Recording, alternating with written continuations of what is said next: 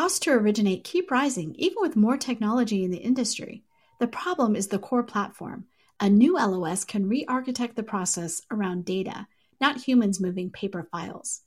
Vesta has built this LOS, and you can learn more at Vesta.com. Welcome, everyone. I'm Sarah Wheeler, editor in chief at Housing Wire, here with the latest episode of the Housing Wire Daily Podcast. On Mondays, my guest is always Housing Wire lead analyst Logan Mohtashami so that we can talk about the latest economic news. But before we dive in, here's a brief word from our sponsor. Why should you price your jumbo loans with PennyMac TPO? Is it the same great service you've come to expect with their conventional loans? Yes. Is it the competitive pricing they provide? Yes. Is it the fact that after closing they don't sell off your borrowers so that you know they are in good hands? That would also be a yes. Get more information or price a jumbo AUS loan today at tpo.pennymac.com. PennyMac TPO is a division of PennyMac Loan Services, LLC, Equal Housing Lender. NMLS ID number 35953. Loans not available in New York. Licensed by the Department of Business Oversight under the California Residential Mortgage Lending Act. Conditions and restrictions may apply.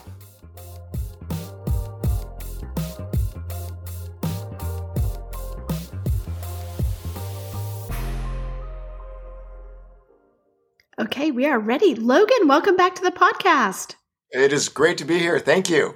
Great to have you. As always, so much going on on the economic front. I, I look back years ago when, um, you know, like economic news wasn't that interesting. Let's just be honest. You know, weeks would no, go by. You know what? In, in fact, I used to always joke that, you know, the previous expansion, which was the longest and uh, economic and job expansion in history, it, things really didn't get too wild. Uh, uh, it was just very slow and steady. And here, this decade is just everything has been just utter chaos, right? It, it has, and you know, we have you on weekly, and I almost feel like that's not enough. Whereas, you know, uh, three, four years ago, we would not have needed an economist or an analyst to be on weekly. But wow, I feel like we're we're just barely catching up. So um, big week. So last time we talked, we were really talking about what the war in Ukraine might do um, to the 10 year yield and mortgage rates. Um, catch us up a little bit uh, about what we're seeing with mortgage rates now.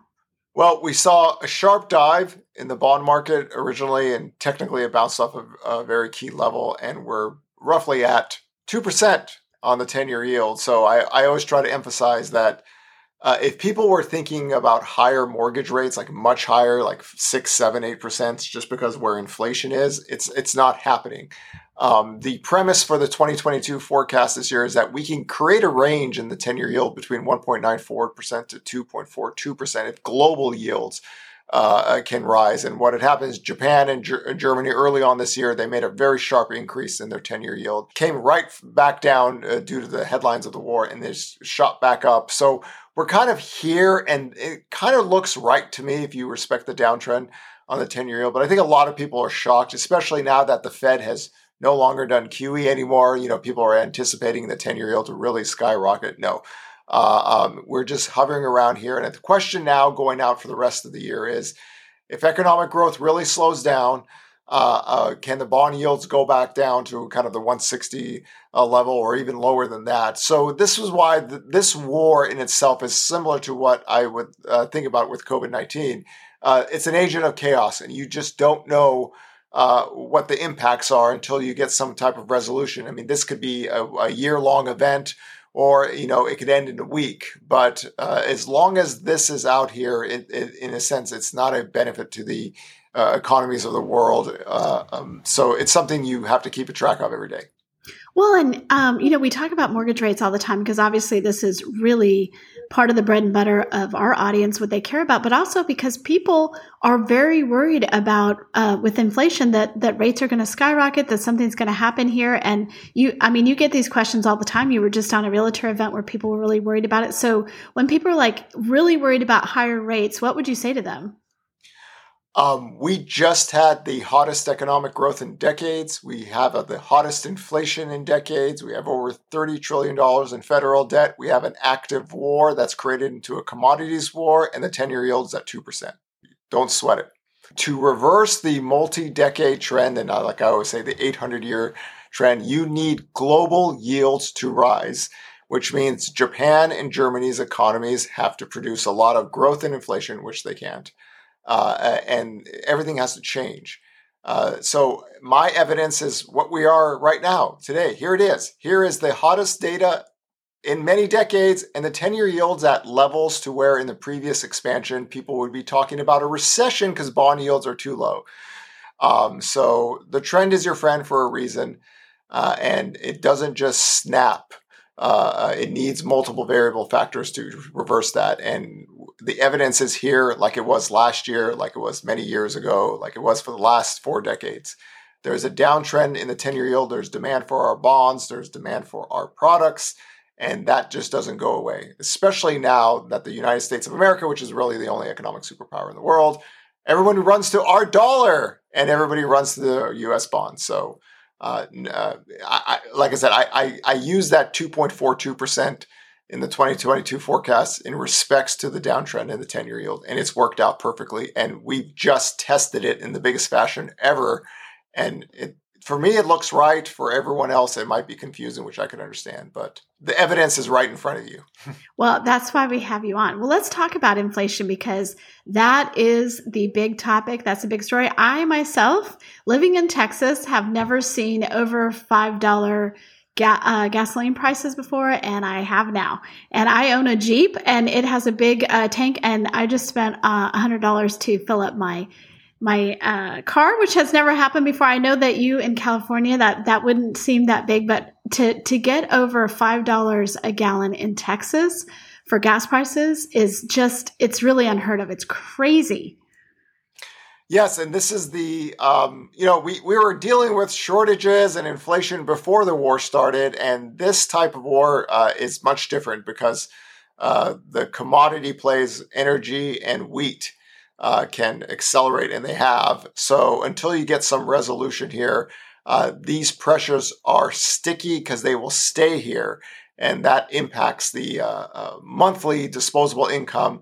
But you know what I what I try to focus on uh, this week is, you know, people say, "What's the best hedge against inflation?" Well, being a homeowner in America, especially in the last ten years, sets you up unbelievably to have this unbelievable hedge against inflation. And when I talk about a hedge against inflation, is that when the cost of living goes up like it has so much uh, uh in the last 12 months, wages have to come up as well. You know, that's one of the things I, I try to highlight in the article.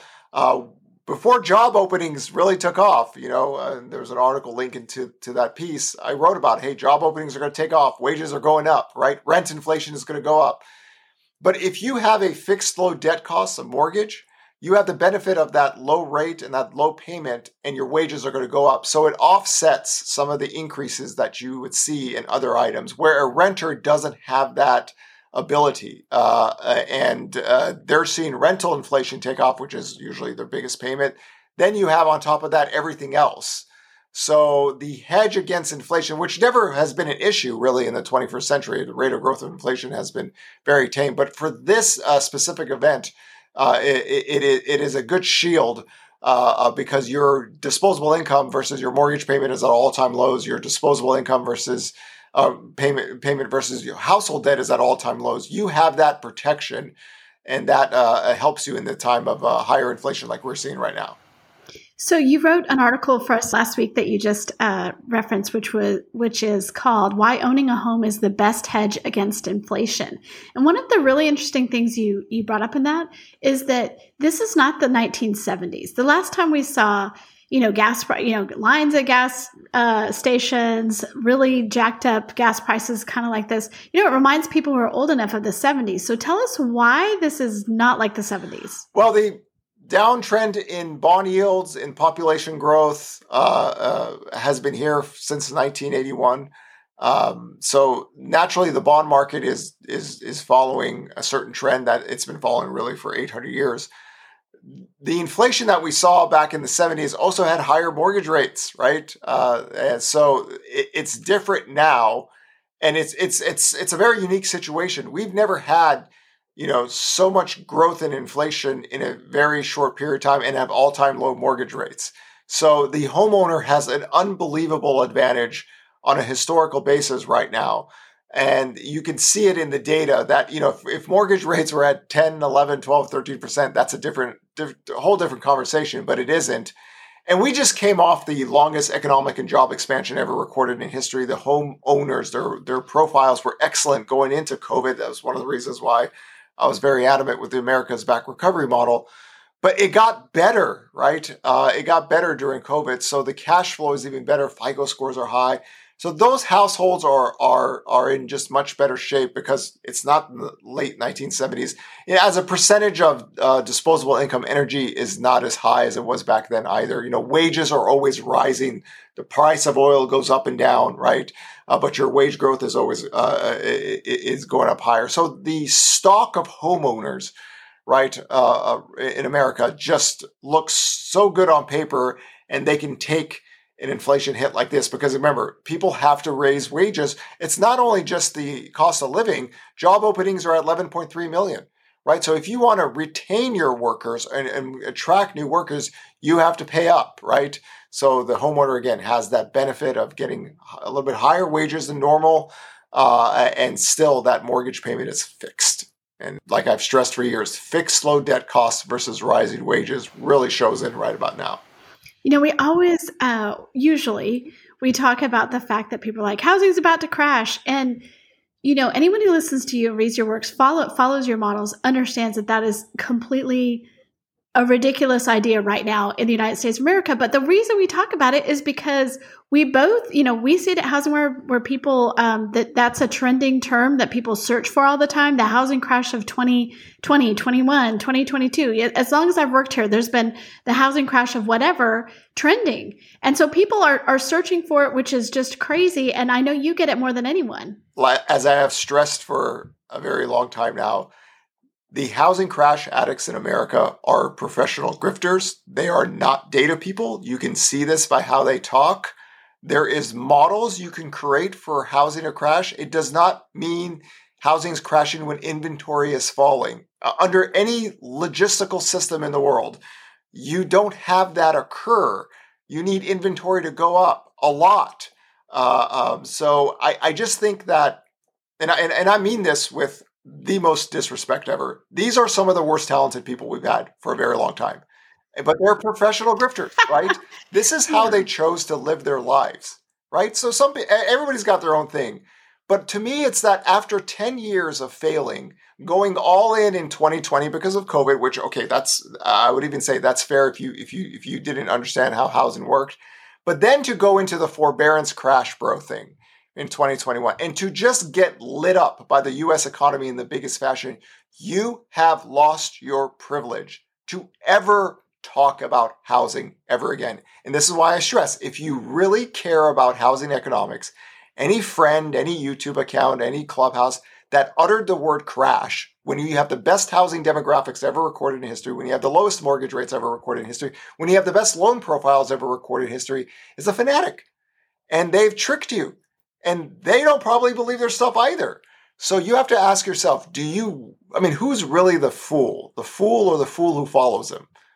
You know? Well, you know, I, I have a lot of uh, sympathy for people who are who are just, you know, they may not know. That's why we do this. That's why we. That's why you write for us. That's why we talk about it because real estate agents, mortgage loan brokers that I follow on social that, you know, maybe should know better or whatever, they can, they can, there's a lot of fear out there.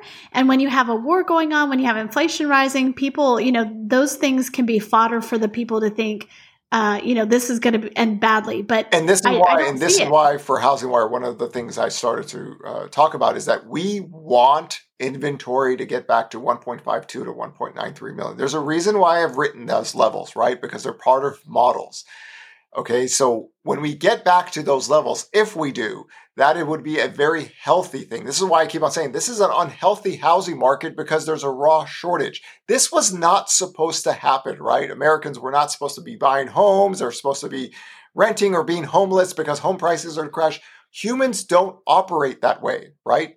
People need shelter every year. Millions and millions of people buy homes. That is not a very sexy way to talk about housing economics or to get a lot of clicks. But again, all you had to do is basically read the census data and look at mortgage rates. And to, for anybody that think home sales could drop two to three, four million, in this kind of environment is not an economics person, is not a data person. They're professionally grifting for a reason, right? It is a very seductive term to initiate a marketing response in your brain because you don't want to miss out because your home is going to go down 40, 50, 60%. And now for me personally is that I how I how I deal with these people. I say, so now educated, positive cash flow American homeowners are going to sell their homes at a 40 to 50, 60% discount to rent at a higher cost. Your wife's going to leave you. Your kids are going to hate you, right? You know, you're going to be alone. So you got what you wanted, alone renting. Uh, uh, and that's the thing. It's it's all Mickey Mouse make believe stuff. Yeah, I mean, here's the thing: you couldn't sell your. I, it's hard to sell your your house at, at a at a discount, no matter where you are. People, a lot of people want to buy your house. Uh, you know, even all over the country in different pockets that have not traditionally been hot hot housing markets are seeing still bidding wars and and in some cases much much hotter than it was even in the last two years. In Orange County here in here in California, we have literally less than one month of supply. You That's know, wild. I mean, in California, we we're supposed to have the mass exodus, everybody leaving, you know, no, no, and we have less than. This is a housing crisis in another sense, right? And this is why I mean, I thought I did a good enough job trying to tell people you have to worry about home prices escalating. Stop with this crash stuff. And unfortunately, uh, home price growth has gone well above my my my uh, comfort zone. And we're we're talking about different things, but that whole premise that people were going to sell their homes at a discount when they had positive cash flow. I mean, you really, really are going into crazy town with that kind of premise out there. Well, let's talk a little bit about uh, demand because that's what's driving so much of this. You know, the crazy rise in housing prices. We we don't have enough inventory, but let's talk about what inflation does to renters who presumably those are the you know th- there's some part of the population of renters that will probably never buy a home. They're not really, they may not have enough income. They may not have their credit score. They may not uh, you know, have have that ability. But there are definitely like future homeowners tend to come from renters. I mean, people, you know, they have to come from somewhere to to become homeowners. So, what is this inflation doing to those people who aren't renting? So, there's two ways to look at this. Number one, um, you know, there's there's certain data lines to show that it's actually cheaper to buy a home than to rent in certain cities. Uh, a renter, in, hypothetically speaking, can actually uh, be more motivated to get that fixed payment if they're afraid of inflation being here for a very long time. So, in that sense, it could steer a, a, a, a renter who's not fully decided yet into home buying. However, if you're a single household renter and now your rent's gone up so much, that makes it a little bit harder, you know, in a sense of maybe saving for a down payment uh, uh, or whatever goals you had financially uh, gets gets hit a bit with all this inflation. And again, it's not just rent; it's it's food prices, it's it's it's it's gas, it's everything. So that can delay some of the maybe future aspirations. And there, there's always a group of uh, people that to me are just lifelong renters because they tend to have service sector wages unless they're part of a dual household income. Uh, they're not going to be able to uh, ever purchase a home. So so you could kind of look at it in that. Again, inflation is never a good thing when it breaks out, and we're clearly we're seeing this and, and, for a renter it's really really tough and for all those people and, and again i always think it's marketing myth that we have millions and millions of americans sitting at home not buying because they were told uh, that you know home prices were going to crash you should rent you should rent and we all these videos you should rent you should rent for the last five six years wait for the crash. Think about in theory if they had listened to those people right now what are they looking at right? It has been a tragic disaster. I don't believe that's the case. I just think traditionally when people are ready to buy, they buy. You know, uh, if you look at the demographic patterns and affordability, everything looks kind of normal. Uh, the only thing that deviated from historical norms was when COVID 19 happened in the whole world, you know, especially here in the US, we paused for about six weeks. Then we just went back to normal. More Americans have bought homes in 2020 and 2021 and 2022 than any period from 19 uh, from 2008 to 2019. That looks perfectly normal to me if we adjust it to demographics. So I think there's a there's a marketing kind of lore about this. But when people are ready, they buy homes. Why? Because it's the cost of shelter, right? And the shelter of renting is going up a lot. And it could, in theory, change some people's minds. Hey, listen, I, I'm tired of this. I'm just I just want a fixed payment, and that's it. So we'll see. But right now, uh, uh, it's too early in the war to make kind of any long term projections. Myself, naturally, I'm not a housing sales boom person. I've always said that. I probably have the lowest sales uh, uh, forecast out of anybody, but I just think of everybody as replacement buyers. Uh, and I do believe that existing home sales should come back down to a certain kind of trend. And it looks perfectly normal to me uh, compared to maybe some of the other people that have uh, higher forecasts. And you're going to be looking at existing home sales uh, next next week for us, or uh, actually, we're recording this on Friday, so I guess this week for us uh, because people will be listening on Monday.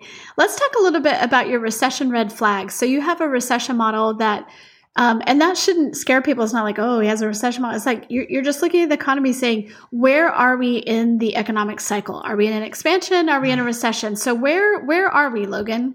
You know, and and, and this is so important to me because this is the only reason I really do this. I, I actually the the reason I actually uh, uh, have decided to write you know, it's really after 2015. It was to, to talk about economic expansions and cycles because that's where I saw the misinformation. Uh, every day there was always some recession coming. So I thought we create models to teach people that they can actually learn on themselves. Like if I do my job right, people finish my own sentence for me, they know, right? Because we just take a similar patterns in, in, in economic history. The recession red flag model is designed to show the progression of an expansion to a recession to an expansion. It's not, in a sense, a forecast. It is a it is a moving variable. Um, six red flags typically have to happen. Number one, uh, for me, mortgage, I mean, uh, unemployment rates get to a certain percentage. For me, it was 4%. The two year yield got up to a certain level. First red flag. That is not, in a sense, recessionary itself. It just shows the progression of the expansion. The recovery was so fast. Number two, when the Federal Reserve raises rates, right? Uh, uh that's going to happen uh, this month. Uh, that's recession red flag too. The quarter point rate hike itself is not recessionary. It's just the implication of where we are in the expansion. The inverted yield curve, which is uh, a, a, very hot topic. And again, for someone like me who was talking about, hey, like guys, I'm on inverted yield curve watch. As of Thanksgiving last year, people are like, what are you talking about? Well, if you don't believe the 10 year yield can really go out and the short term rates are coming up higher, just like in 2017, as I forecast for 2018, I think we get an inversion. Here it is again, and we're not that far from an inversion. And literally, an inversion could happen at any point now. Uh, that would be number three, right? And then we go into the some of the more hardcore data lines, uh, leading economic index, which is multiple data line sets. Typically, it falls four to six months before every recession. Uh, it looks very solid right now. Um, housing typically fades into a recession housing is eh, not too much is going on the sales level, but it's not fading, so that's okay. But again, the bigger thing is where's the overinvestment uh, uh in the U.S. economy when demand gets hit?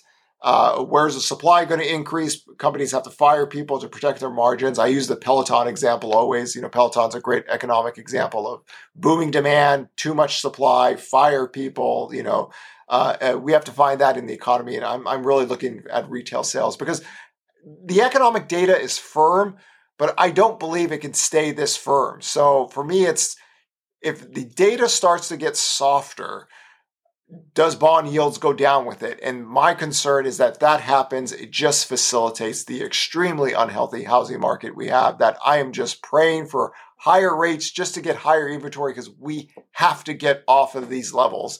Uh, we cannot stay uh, too much longer at these total uh, uh low inventory levels. Prices are accelerating uh, uh, way too fast, and it's a very difficult problem to solve.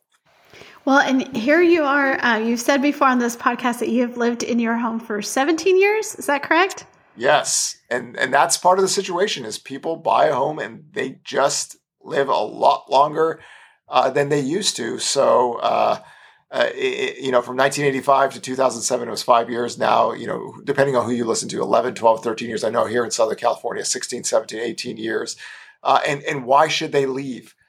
All they have a very low mortgage rate, uh, and you know their their their cash flow is positive.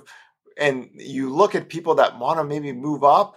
You know, it's more difficult now. See, my, my fear is that Fannie Mae survey that recently came out, the sellers are starting to show stress when that happens in this market, you should be totally happy. But if you can't find product, you just don't move. And, and, and the biggest concern of years 2020 to 2024 has always been what if we get stuck? So the irony of how I look at housing is everything that I thought that could go wrong has gone wrong and then some. Uh, and, and it's not home prices crashing and people losing their homes. No, it's if housing gets stuck, it's very difficult to unstick it, you know, unless you have weakness in demand. And if rates stay this low, following the downtrend in the 10 year yield, you know, can it really get too weak to create inventory? So right now, again, for me, 1.52 to 1.93, go inventory, go.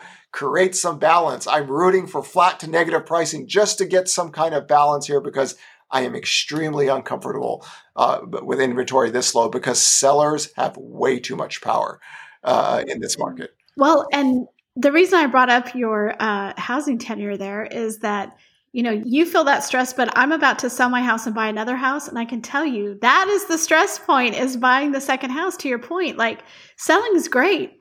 That's awesome. But then you, you turn into a buyer. So, you know, at some point sellers just go, no, it's not, I, I can't do it. Yeah, and and that's you know, and and and that's a good point that a lot of people forget. A natural seller is a natural buyer too. So the inventory channels. If you look at inventory, it's been falling since 2014. So the seller is a is a buyer itself. When demand gets weak, like in 2018 is a good example, and I still think to this day that never gets enough attention.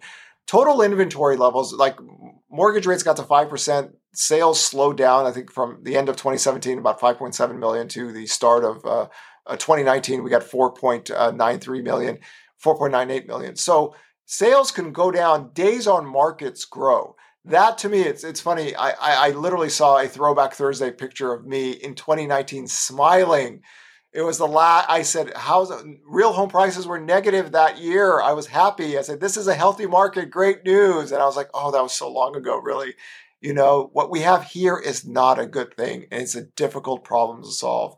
Uh, and, and, back in 2018, even 5% mortgage rates really didn't budge the total inventory level. So to me, that discussion still never gets enough because the predatorial grifting of housing as oh, inventory is going to skyrocket. I mean, this was the, in a sense, the creation of the forbearance crash bros in the summer of 2020. When you know your enemy, right, you know they can't change.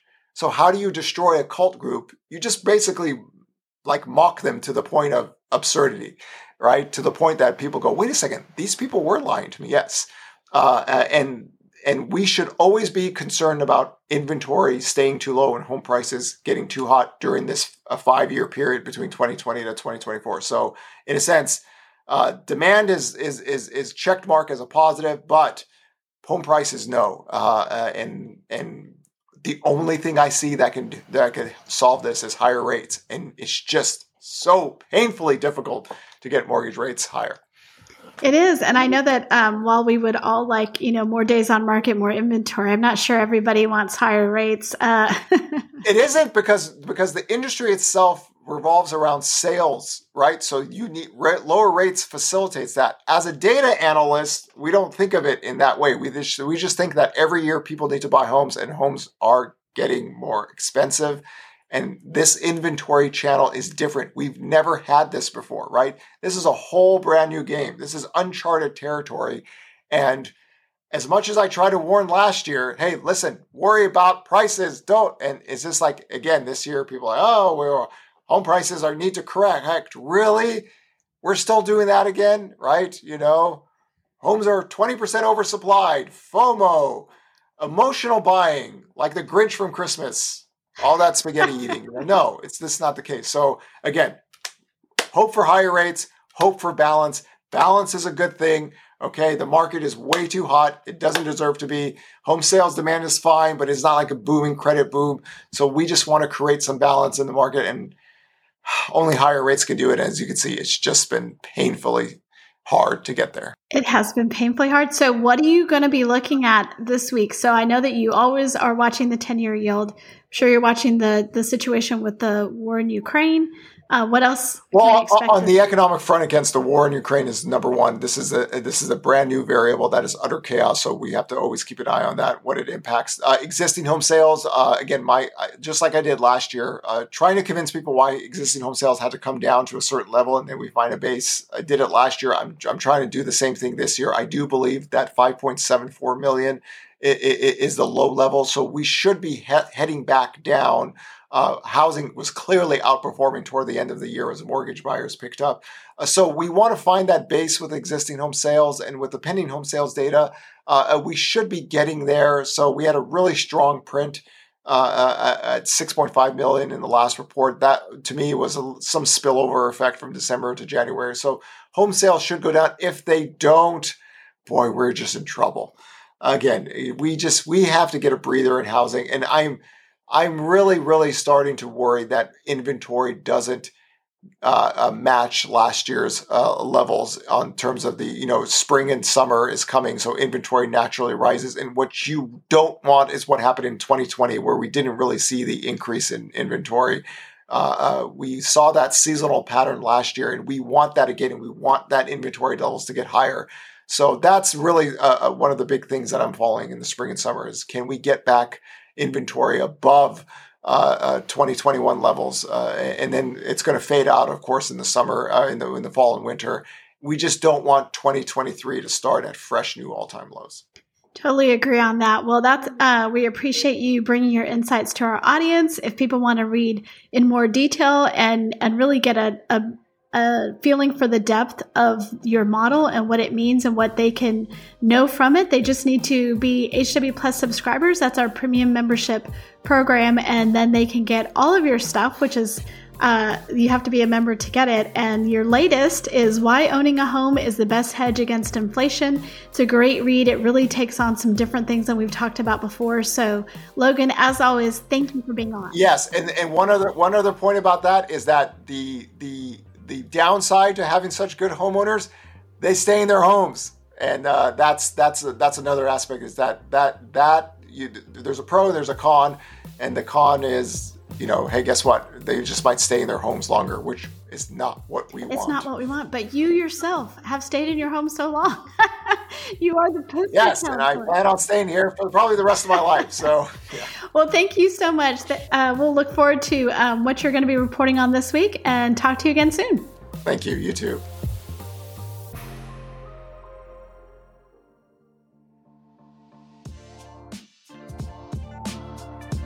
Looking for more insight into what will happen in 2022? Or maybe you need more information on what in the world is happening with the federal regulators. Or you could just be looking for information on how to stay competitive as the industry shifts to a purchase focused market. Our HW Plus premium membership comes with all of this insight and more. With your HW Plus membership, you'll get at least five HW Plus articles a week that dive deeper into the daily news to help you confidently make business decisions. To join, go to housingwire.com forward slash membership.